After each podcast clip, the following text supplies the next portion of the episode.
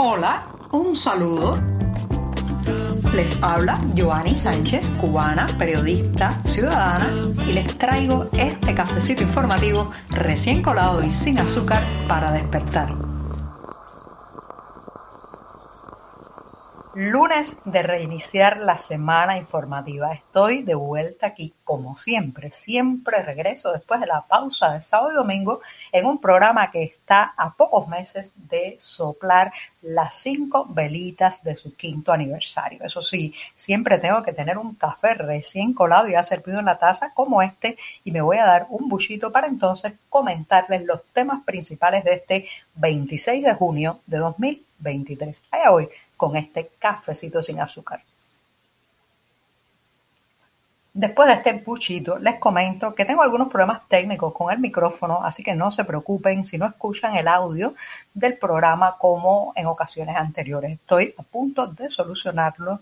Gracias y eh, por la comprensión. Eh, les comentaba que les iba a hablar de los temas principales de la jornada y no puedo dejar de colocar en el primer momento de este podcast lo sucedido durante el fin de semana en que el mundo dirigió todas, todas sus miradas y las primeras planas de todos los periódicos hacia la rebelión del grupo Wagner en Rusia. Esto mantuvo en vilo fundamentalmente durante la jornada del sábado, no solamente a los medios informativos, también a las agencias de inteligencia, a los gobiernos y a los ciudadanos que han seguido con horror en estos últimos meses, pues la insistencia de Vladimir Putin en la invasión a Ucrania. Así que esa jornada de, en que se veían las grietas, la fractura del poder en Rusia fue eh, muy atendida por los ciudadanos de todas partes del mundo. Pero yo no pretendo en este programa contarles lo que ya saben, sino analizar la respuesta de La Habana, del oficialismo cubano y específicamente de Miguel Díaz Canel. Durante todo ese sábado y hasta casi las nueve de la noche, el régimen cubano hizo silencio sobre lo que estaba ocurriendo en Rusia. Incluso el principal diario del país, el órgano oficial del Partido Comunista, Granma, no publicó ninguna noticia hasta pasada la noche. Sí, asimismo se notaba mucha cautela, silencio, terror. Incluso recuerden que La Habana y Moscú han escenificado en las últimas semanas y meses un acercamiento, un galanteo, una danza algo macabra eh, de eh, pues cerrar filas, aunar esfuerzos y también pues presentarse ante el mundo como los grandes aliados, los grandes camaradas. De manera que eh, Díaz Canel estaba, me imagino, ante la desazón y la incertidumbre de cómo pronunciarse, qué decir, qué hacer y si Putin caía en aquella jornada de sábado, qué iba a hacer de todas las palabras de acercamiento, de todos los compromisos, de todas las promesas que se habían hecho entre una parte y otra los días anteriores. Bueno, pues la cautela se notó muchísimo, incluso el canciller cubano Bruno Rodríguez, que salta por cualquier cosa, por cualquier cosa tiene que hacer una declaración, tiene que decir algo, tiene que atacar. Sin embargo, hizo absoluto silencio en esas largas horas. Ese mismo sábado regresó a Cuba Díaz Canel después de una gira que, como saben, lo, llevó al Vaticano, Italia, Serbia y Francia pero hizo largo silencio durante horas mientras se desarrollaban los acontecimientos en Rusia. Sin embargo, su otro camarada político, Nicolás Maduro, rápidamente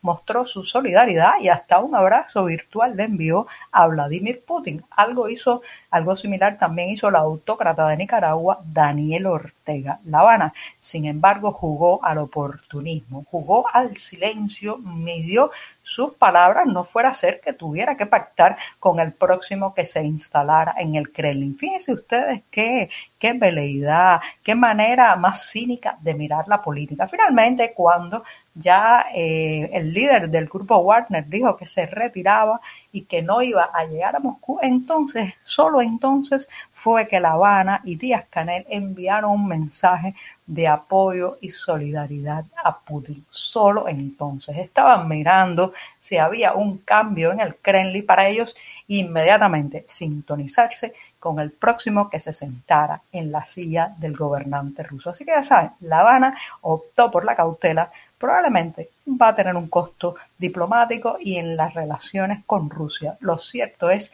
que el olfato del oportunista los mantuvo callados. Si eres de los que te gusta estar bien informado, síguenos en 14ymedio.com. También estamos en Facebook, Twitter, Instagram y en tu WhatsApp con este cafecito informativo.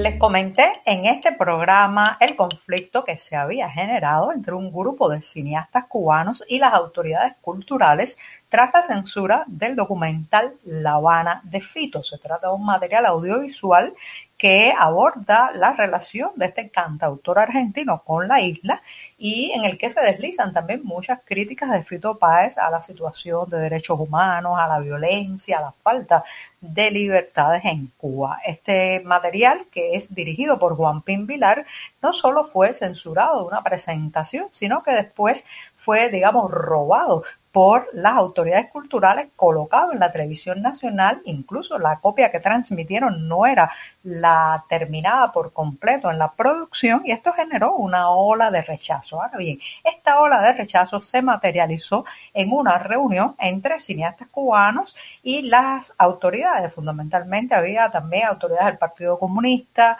eh, autoridades culturales en un céntrico cine habanero. Allí pues intercambiaron opiniones, se, digamos, caldearon los ánimos, hubo también su conflicto y después algunas declaraciones han ido apareciendo de lo sucedido en esa jornada. Ahora bien, noto que en muchos de los comentarios que han salido de este encuentro entre los cineastas cubanos hartos de la censura, hartos de las tijeras, hartos de que les mientan, hartos de que no los respeten como creadores, he leído muchos comentarios que hablan de los funcionarios como los culpables directos de esta situación. Señoras y señores, esto es sistémico, no es un burócrata, no es un cuadro del partido, no es un directivo atravesado, como decimos en Cuba, que se opone a la libertad creativa. El sistema mismo no puede tolerar la crítica. El sistema está blindado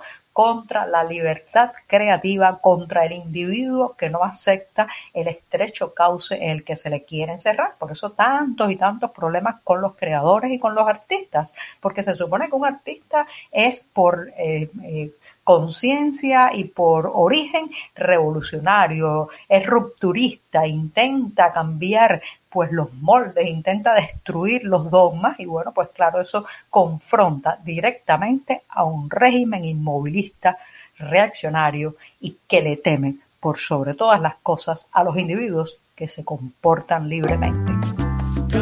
Estamos contigo de lunes a viernes a media mañana cuando el café se disfruta mejor. Comparte conmigo, con tus amigos e infórmate con este cafecito informativo.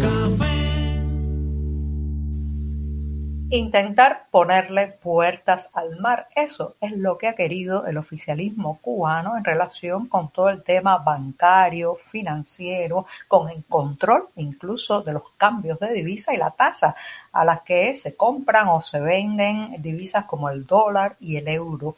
Bueno, pues déjenme decirles que le está saliendo muy mal porque en realidad eso es lo que ha fomentado un mercado negro, una red informal donde circulan tanto estas divisas como ingentes cantidades de pesos cubanos que prácticamente no pasan por los bancos, por las cajas de cambio oficiales y mucho menos por las manos del régimen. Así, así como les cuento.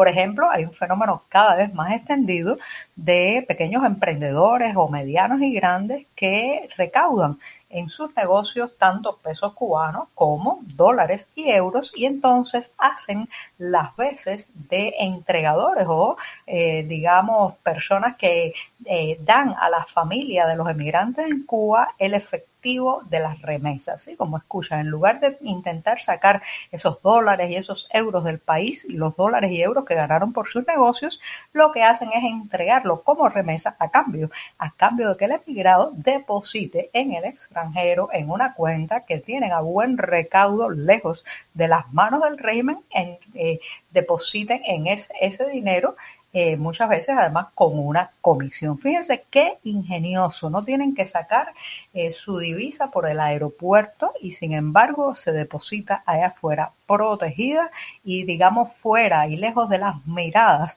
del régimen cubano, mientras el pariente del emigrado en la isla recibe pues la remesa ya sea en euros, en dólares, incluso también en pesos cubanos. Esto es un circuito cerrado en el que se mueve el dinero y que es parte también de ese ingenio, de esa creatividad del cubano para mantener al régimen lejos de sus bolsillos. Y como el cine ha sido uno de los temas tratados en este programa, me voy justamente con una recomendación para acercarse a la gran pantalla en Madrid, España, donde el pasado jueves 22 de junio comenzó un ciclo bajo el, el, título Cine Cubano Independiente Nuevos Imaginarios. El inicio fue una mesa redonda con varios cineastas muy jóvenes y a partir de ese momento pues comenzó también una cartelera que incluye varios audiovisuales eh, creados por cineastas cubanos como Los Puros de 2020, La Opción Cero, que es a tres manos con colaboración de Cuba, Brasil y Colombia, también Tundra del director José Luis Aparicio Ferrera y varios, varios coloquios que incluirán también la conversación con cineastas como Jimmy Ramírez, Carlos Medián Moreno y Jorge Luis Aparicio. Así que ya saben, acérquense a la cartelera del diario digital 14 y medio y podrán ver eh, pues los detalles, las horas y la proyección que tendrá lugar en la Casa de América de Madrid de este cine cubano independiente Nuevos Imaginarios. Muchas gracias y hasta mañana. Por hoy es todo. Te espero mañana a la misma hora. Síguenos en 14medio.com. También estamos en Facebook, Twitter, Instagram y en tu WhatsApp. No olvides, claro está, compartir nuestro cafecito informativo con tus amigos.